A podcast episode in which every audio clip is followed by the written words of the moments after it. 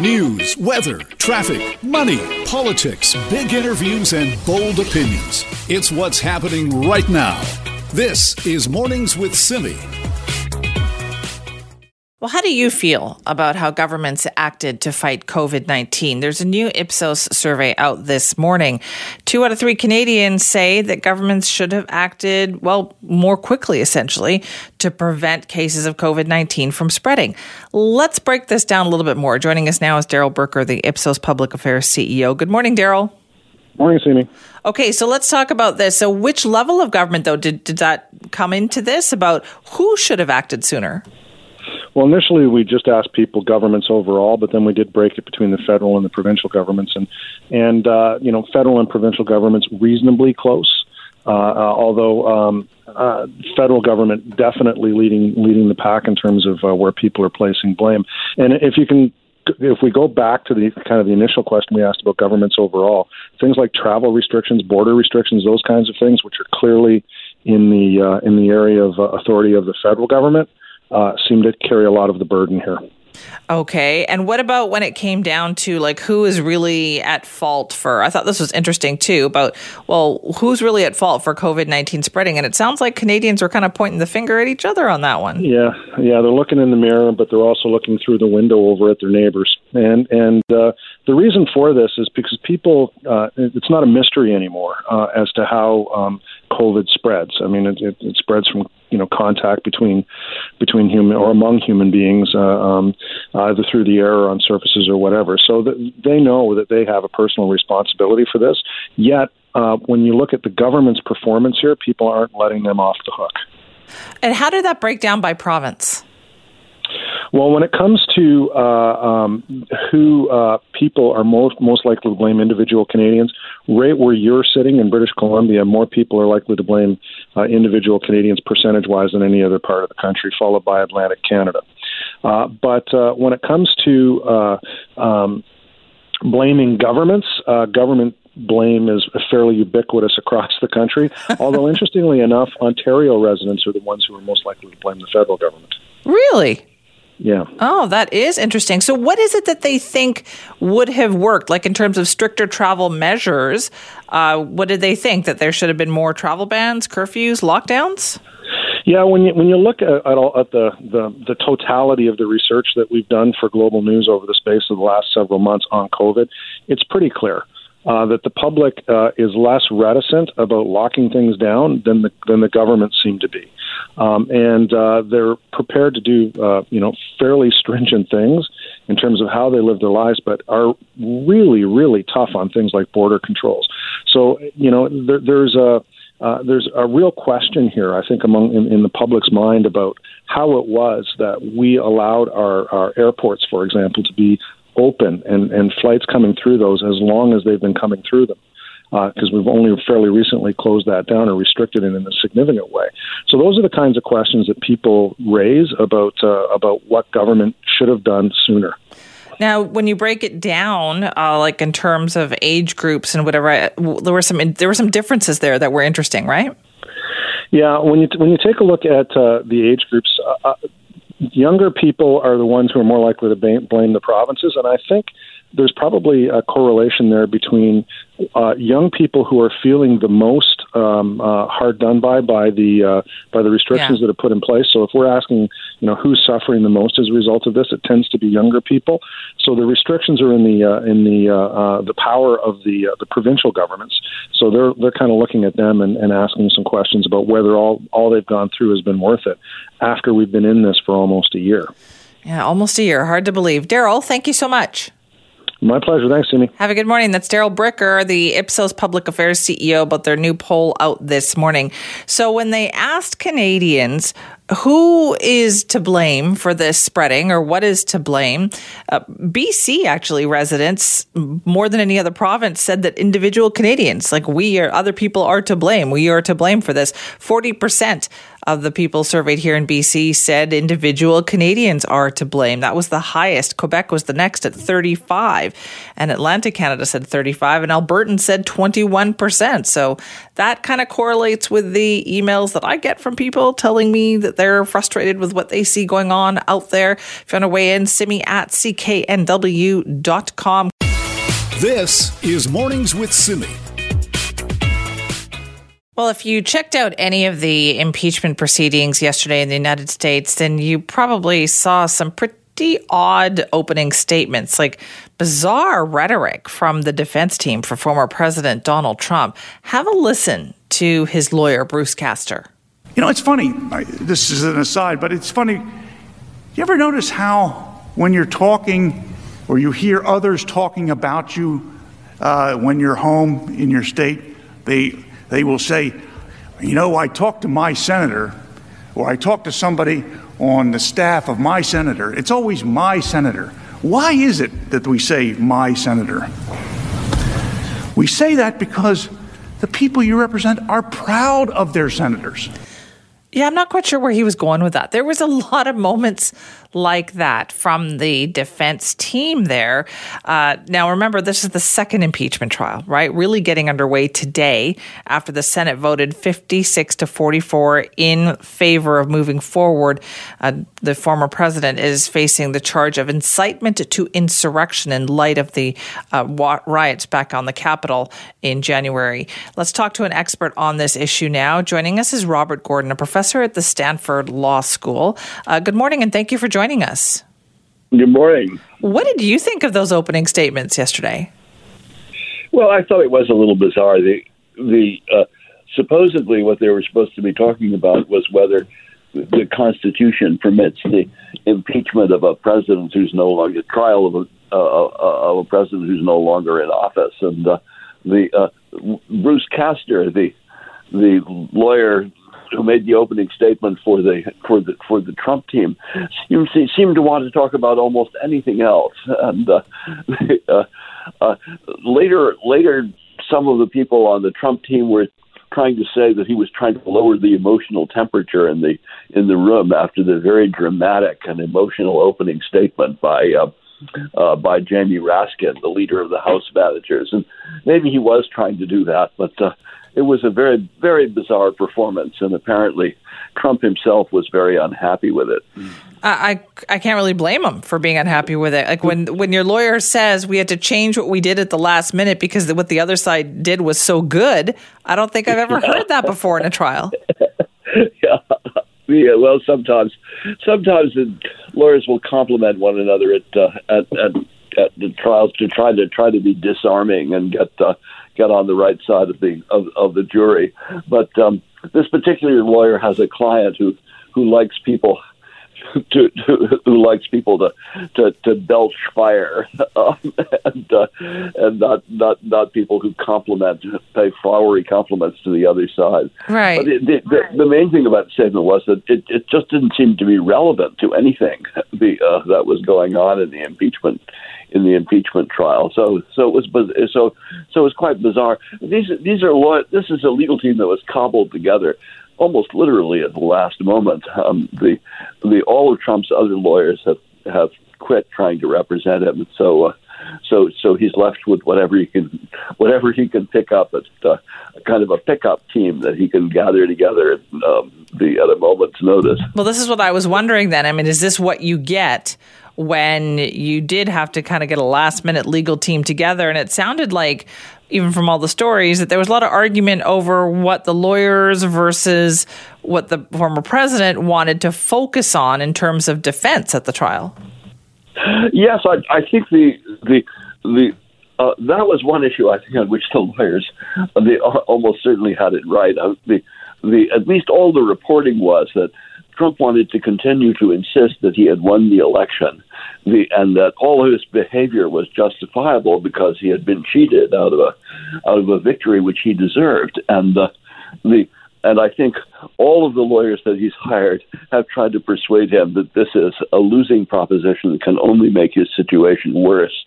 The uh, because after all, the the the the, the whole argument for the impeachment is that uh, is that Trump refused to accept the results of the election and therefore went around went about trying to subvert it by all kinds of the illegal means, including stirring up a crowd for for uh, an assault on the Capitol.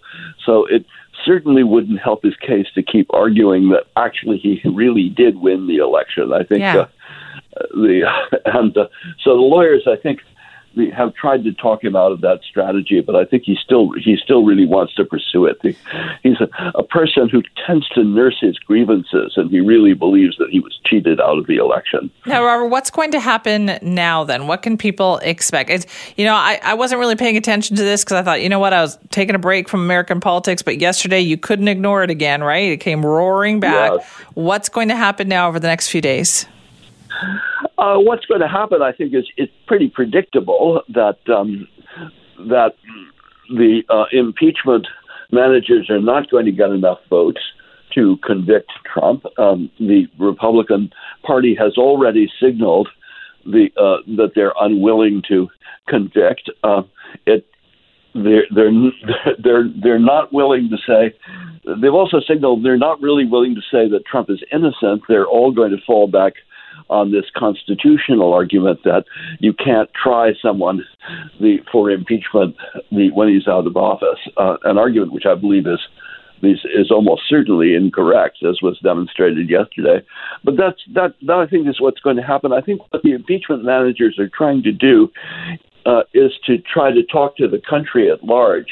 They're trying to convince the the real audience is not the senators in the chamber. It's the it's the American people and the and and and people elsewhere in the world, and they're they're trying to persuade them that the that this is a, a politician who really shouldn't be eligible to run for office again, even if he's not formally convicted in the Senate.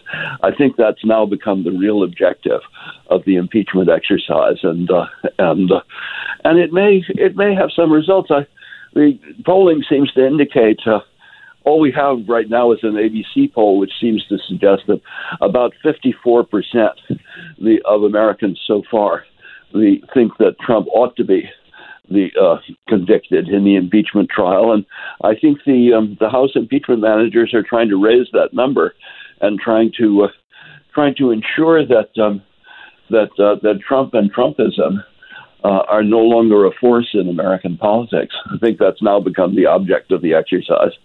Once again, fascinating stuff. Robert, thank you for your time. You're most welcome. As Robert Gordon, a professor at Stanford Law School, talking about what we've been watching unfold that last 24 hours. I mean, yesterday morning, watching those impeachment proceedings unfold and listening to, I, I was trying to avoid it, like I said, right? But then I found that I couldn't because everywhere on social media, people were like, can you believe this? What's happening right now? So I thought, all right, I better turn this on and see what's happening.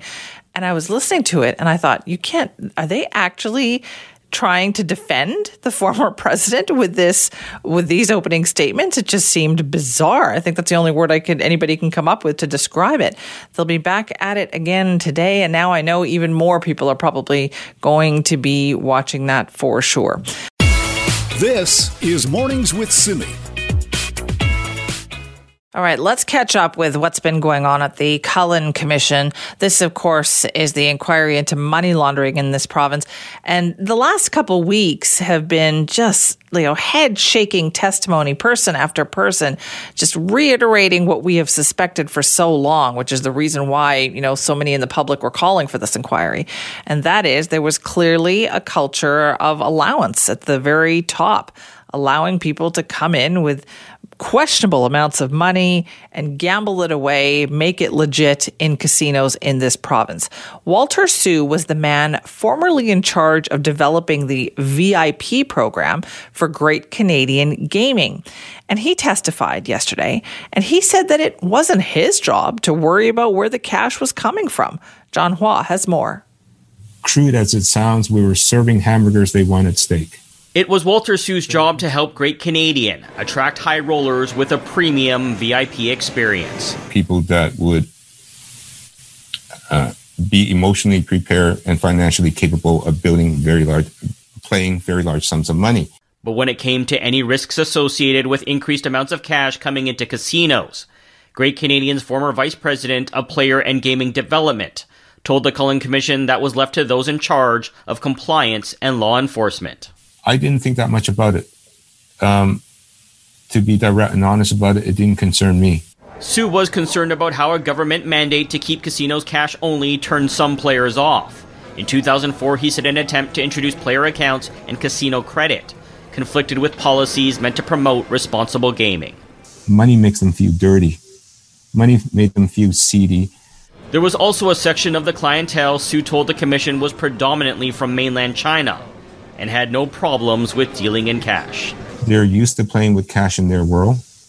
When they come over here, they're used to playing with it. Soo was questioned about a 2014 business case to open a new high roller suite at the River Rock, which mentioned how campaigns against corruption and money laundering in Macau by Chinese and U.S. authorities might drive players to BC. PRC VIPs will encounter more restrictions to access funds for gaming in Macau and Las Vegas, reducing their desire to frequent these destinations and diverting their play to the River Rock Casino. Soo told the commission this wasn't mentioned as a business opportunity, just a geopolitical observation. These people just didn't want profile in Macau anymore at that point in time.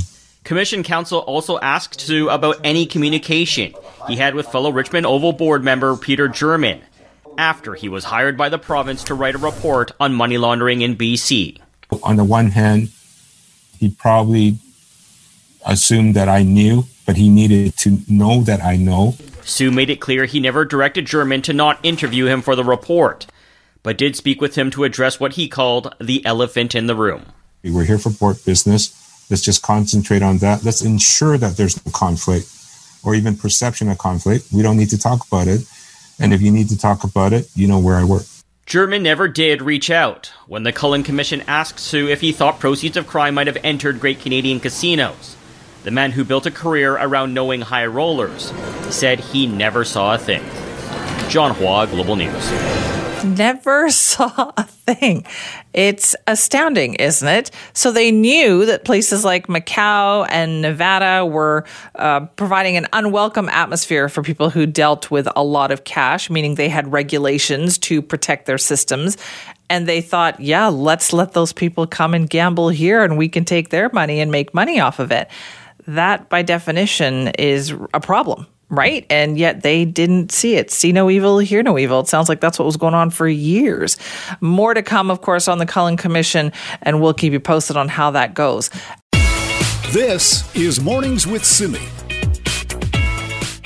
Let's talk about what else is going on out there. And Prime Minister Trudeau making a funding announcement this morning having to do with transit. Have a listen we're investing almost $15 billion for new public transit projects over the next eight years. And because we recognize that communities need predictable funding to be able to effectively plan ahead, this includes a permanent public transit fund of $3 billion a year ongoing starting in 2026.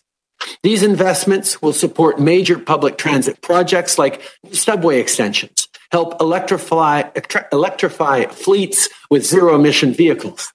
They will also be used to meet the growing demand for walkways and paths for cycling and help rural and remote communities deliver projects to meet their mobility challenges. Yeah, but 2026.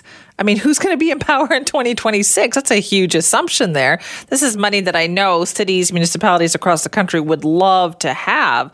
Uh, they could count on some funding to make some investments in transit projects, but that far in the future, you just don't know what's going to be happening at that point. Federal Environment Minister Jonathan Wilkinson, though, was also on hand for that announcement. He, of course, is a local MP, and he was talking about the need for that kind of funding right here in Metro Vancouver. This is an important uh, issue here in British Columbia. I can tell you that uh, there will be a lot of folks waking up with a smile when they hear the news, uh, given how challenging the traffic congestion issues are here in the lower mainland. It's certainly welcome news from a whole range of perspectives. I think it's welcome news for workers and companies who will benefit from creating Canada's next generation of world class electric buses. It's certainly welcome news for commuters. And it's really good news for climate. Uh, you know, one quarter of Canada's emissions come from the transportation sector, and gas and diesel buses are a major contributor to that. Buses also have a very long lifespan, and that means that the choices that we make today are going to have impacts for uh, for decades to come.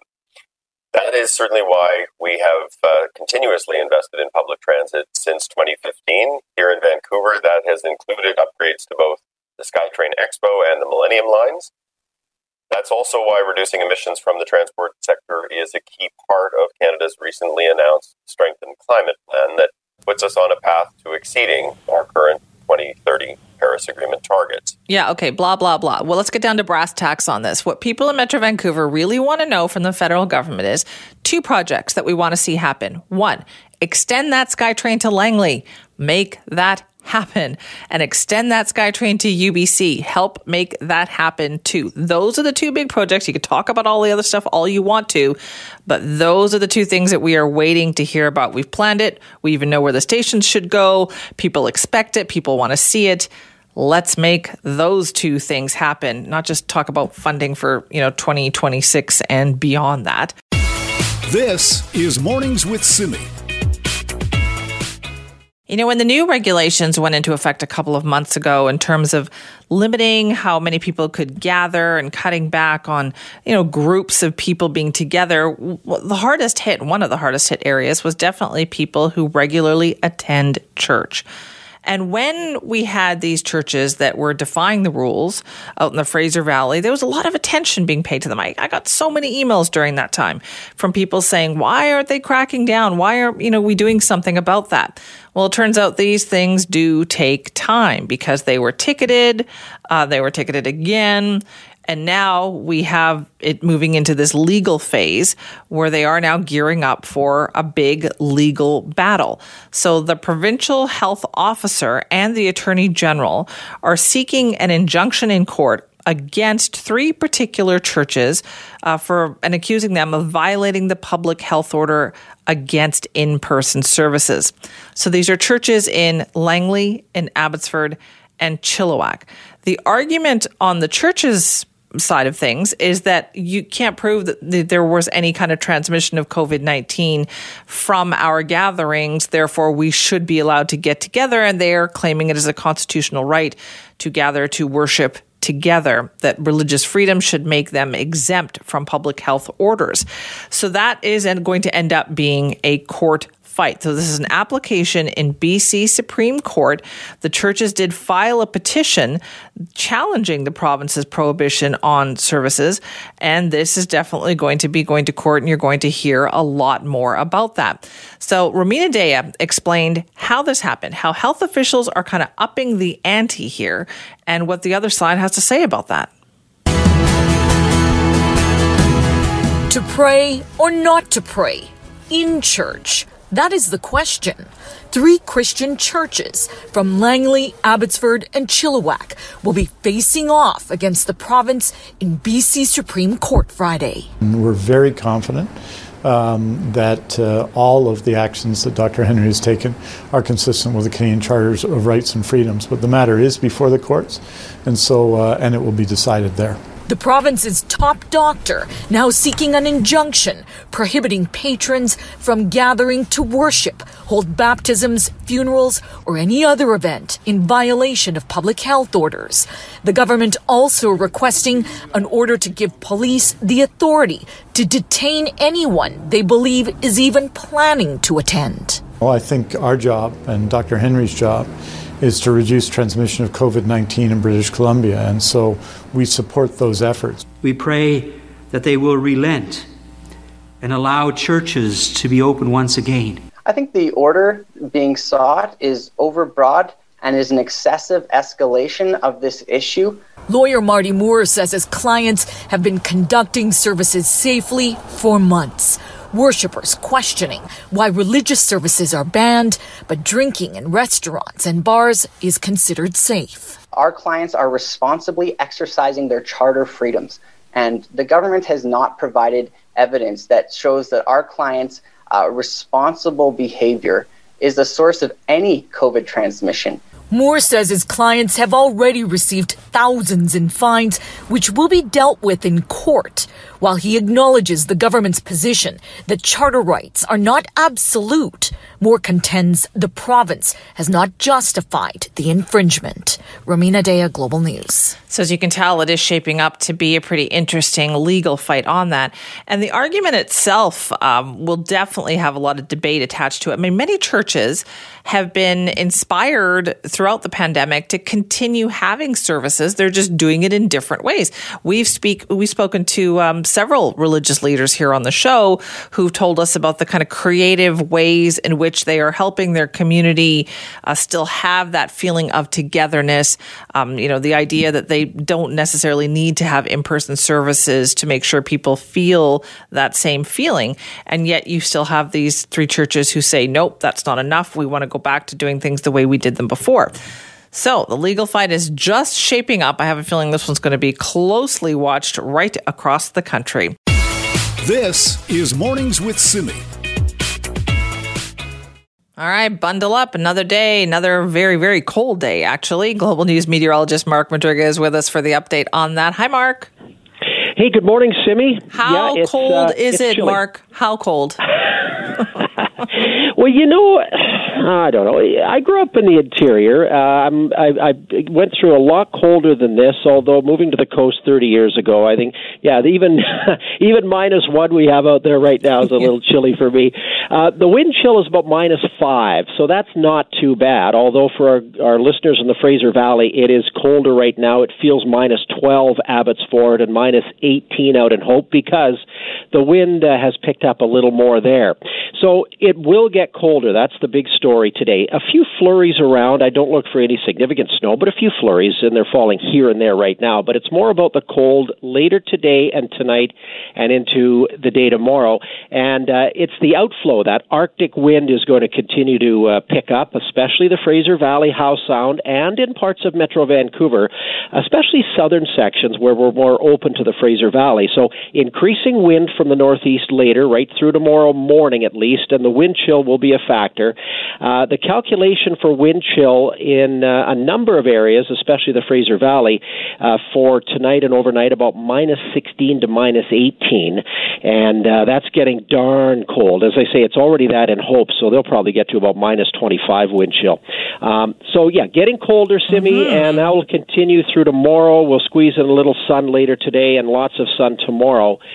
And then uh, part two of this is uh, about uh, the potential for snow. As I say, a few flurries today, nothing much, but the charts are still all over the place as to how much may just fall for snow Friday night and into Saturday morning. Some of my charts are saying very little. Some of the computer models are saying, oh, maybe up to 10 centimeters. So at this point, there's lots of uncertainty. I'm kind of saying uh, on TV, and I'll say to you, a few centimeters. How about that to be You're hedging your bets on that one, right? Like, yeah, yeah. Let's. Yeah, I am just Let's go because with of the that, yeah. uncertainty of, of the computer charts. If if the majority of the moisture Friday night, Saturday morning stays just south of us, we'll get a lot less and we'll stay colder.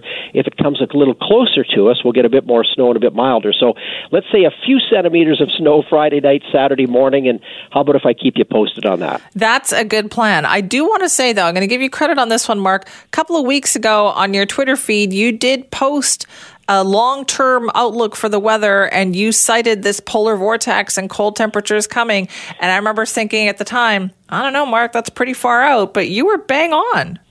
Well, on that one, for sure. Uh, you know, what's interesting about that is uh, I was burned a few times by our computer charts for the long term forecast, you know, out to a week, 10 days or more. So I kind of backed off on those long term forecasts. Right. that particular one I went with, and uh, it seems to be working out okay. So I'll, I'll take any credit you can give me. Usually uh, people bashing me for the, uh, Exactly. the forecast. I So know. I'll- that's why I like you so much, Simi. You're so good to me. I wanted to make sure you got full credit for letting us know how cold we were going to be, Mark. So uh, thank you. thank you. Have a All good day. That's our Mark Madryga, Global News meteorologist there. It's true. I saw that tweet a couple weeks ago and I thought, ooh, Mark going out on a limb there, calling for this polar vortex to head to the south coast because we know how dicey that is to predict the weather here. Um, I once asked somebody about this, an expert, about why. Why does it seem like our weather is just so inaccurate, whereas you can go somewhere else? Uh, I remember being in Florida a couple of years ago in the summer they could tell you to the hour what time it was going to rain. And of course, at that hour, it would rain. And I was fascinated by that because I thought that is so unlike the weather that we have at home. It's the combination here of the ocean, the mountains, and then you've got the valley and everything. And all of that combines to make the weather very unpredictable for us, as we all know this. Uh, but you know what? Just be thankful today that we're dealing with potentially minus 10 on an Arctic outflow. Next door in Alberta, let me give you an idea of how cold it's going to be there. They're dealing with an extreme cold warning. Uh, today in Calgary, the high during the day is expected to be minus 23 degrees. The overnight low tonight, minus 35. That's how cold it is there. It's going to stay like that for the next couple of days, actually, right through till the end of the week in Calgary. And it's the same situation at Edmonton. In fact, it is so cold there how cold is it? It is so cold there that they've actually had infrastructure problems with pipes freezing and bursting. And we are talking water mains on streets that are having that happen in three instances because it is so cold there. So, yeah, the that's a polar vortex for sure. The high today in Regina is going to be minus 32. On Thunder Bay, minus 33. It is cold right across the country. Usually, we're that little area where that doesn't really happen. Not this time. So, yeah, bundle up out there today. As Mark said, few flurries expected around this morning, but nothing too serious. Uh, the potential for a greater accumulation of snow coming Friday night into Saturday morning. I guess that's a little bit better because you won't get the work school kind of commute happening for that. But then again, it's the weather, so you never know if it's going to change, but you can count on the cold for the next couple of days for sure. This is Mornings with Simi. Air Canada, WestJet, Sunwing, and Air Transat are canceling air service to all Caribbean destinations and Mexico that was Prime Minister Trudeau last week announcing new airline restrictions, meaning no end in sight for the airline sector. And now we hear Air Canada has pulled even more flights from its schedule and laid off 1,500 more of their employees. And that is just the latest round of layoffs for that company and that industry. It is struggling to adapt to travel restrictions that are essentially intended to cut down on the number of people who use their business. And that's tough to get out of no matter what. So, joining us now to talk about the impact of this decision, it's Wesley Lesosky, who's the president of the Air Canada component of CUPE. Wesley, thank you for joining us. Thanks so much for having me. Now, with this latest round of layoffs, did that come as a surprise? I wouldn't say it comes as a surprise uh, due to everything we're seeing that the federal government's putting out there with regards to restrictions on air travel. How? Um, what's the situation right now for employees? Then, like, do they expect to be called back? Are some of them looking at this as permanent? Um, I think it's a hard one. We have about 70, uh, pardon me, 7,800 uh, that could uh, be laid off at this point in total out of a membership of just shy of 10,000 people. Um, so I think a lot of people look at it like the future is grim, um, but a lot of people obviously are holding out hope, uh, as are we, that at some point it's going to have to bounce back. But back to what level is, is the big question, right? Right. So what do you what are all those employees doing then? Are they waiting? Are they finding other jobs? Are they is the union providing them with support? Yeah. So the the union definitely, um, if we have large um, career fairs or something like that, uh, that's out there. We support them through that kind of stuff. Of course, we have other types of support that we offer through EAP, but um, a lot of the members are out there looking for work. A lot of them did have part time work over the Christmas or holiday season. Um, so now it's just those that are coming into reality that this might be a little bit more longer term that need to look for long term employment, right? Right. So that would be tricky then. So what is the the right of kind of coming back to work? How do you juggle that for uh, if Air Canada does decide that they need more employees? Uh, it's certainly a challenge because you don't want to sign up or commit to anything long term with another employer if you want to come back to Air Canada. The recall rates that our members have, fortunately, is five years uh, from date of layoff, so uh, that's quite an extensive period. Uh, but again, uh, we were hoping that by summertime there'd be recalls, and uh, looks like we've lost well over half our membership. So none of this was predictable. So it leaves a lot of people kind of wondering: Do I start my foot off on a full time career somewhere else on a different path, or or do I wait it out? Right? Yeah. What does that mean for the industry then, Wesley? Because if you're losing all of these people that have been trained, that have spent years in the industry, and if they decide to give up on it, what does that mean for the industry if it tries to get up and running again?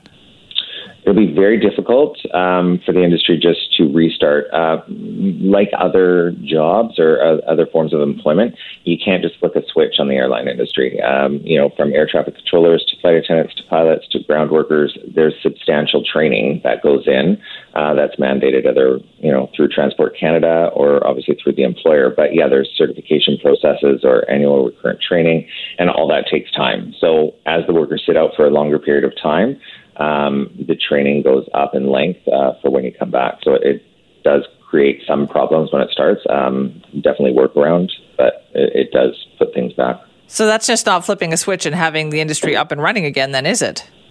No, not at all. Is this the same for airlines, like other airlines in Canada as well? Mm-hmm. Yeah, everybody's under the same regulations for sure. Is there something that you think the federal government should be doing here or something that could be done differently? Um, I think there's quite a few things that could have been done differently. Um, I testing prior to departure uh, would have solidified this at the beginning. Um, and when I say testing prior to departure, I mean the rapid testing opposed to a three day out test. Um, I think that would have put you know people's minds at ease, would have cut down on those entering the country with uh, COVID, and would have reduced COVID flights as as they've come to be known. Um, other things that I think the industry could be doing is actively engaging, uh, you know, with the, the public on this kind of stuff. So advising the public what they're doing, but also actually engaging the stakeholders such as the unions. Um, so we know what's going on with our members. We've reached out time and time again, and it's been met with silence. Um, the government has done nothing on a reach out to us, advising us what's going on. They have had some great programs uh, such as CEWS, uh, that kind of stuff. But if the employers, uh, you know, don't pick up on that, or the members can't access it, um, it's it's completely useless to our group, right? So, uh, do you think that airlines then were just waiting for things to get back to normal, rather than saying, "Hey, here's what we're going to change, and you can still fly safely"? Sorry, the airlines. Yeah. Do you, so you feel like they could have done more to advertise what they were doing to make things safe? Um, I don't really think it's necessarily on the airlines to do that. And the reason I say that, and it could be quite controversial, is the fact that it's the federal government who imposed these steps. And I mean, uh, primarily, I work, uh, obviously, I work for Air Canada. I'm also the president of the airline division. So I, I respectfully look over nine different airlines when it comes to kind of lobbying efforts. But Air Canada was certainly an industry leader on this kind of stuff um, and move forward with this kind of stuff as soon as the pandemic was kind of known. We were the first ones to kind of withdraw service from Asia and then move forward with the clean care kits and stuff like that. So when you look at that, we did our part, but if there's nothing enforced prior to departure, again, I go back to the testing, then your guess is as good as the rest of the people's on who's going to enter that aircraft. And for me, it's about my member safety and the flying public. So is that environment safe? I would say yes, it is. But could it be safer? Of course it could be. Um, we see all the flights coming in that have COVID on them, and it grows, it grows, it grows. Even now that the implementation being put through by the federal government to you know have testing prior to departure, we still have people getting on board um, that are positive with COVID. So Ow. this is a concern. It's because they've gotten sick or contracted it post the test, right? And this is the problem with the test being done three days out, and then somebody, you know, going to the airport or doing whatever they do in between, coming to Canada, five days later feeling sick, going to the doctor, finding out they have COVID, and then the tracing, bringing it back to a flight.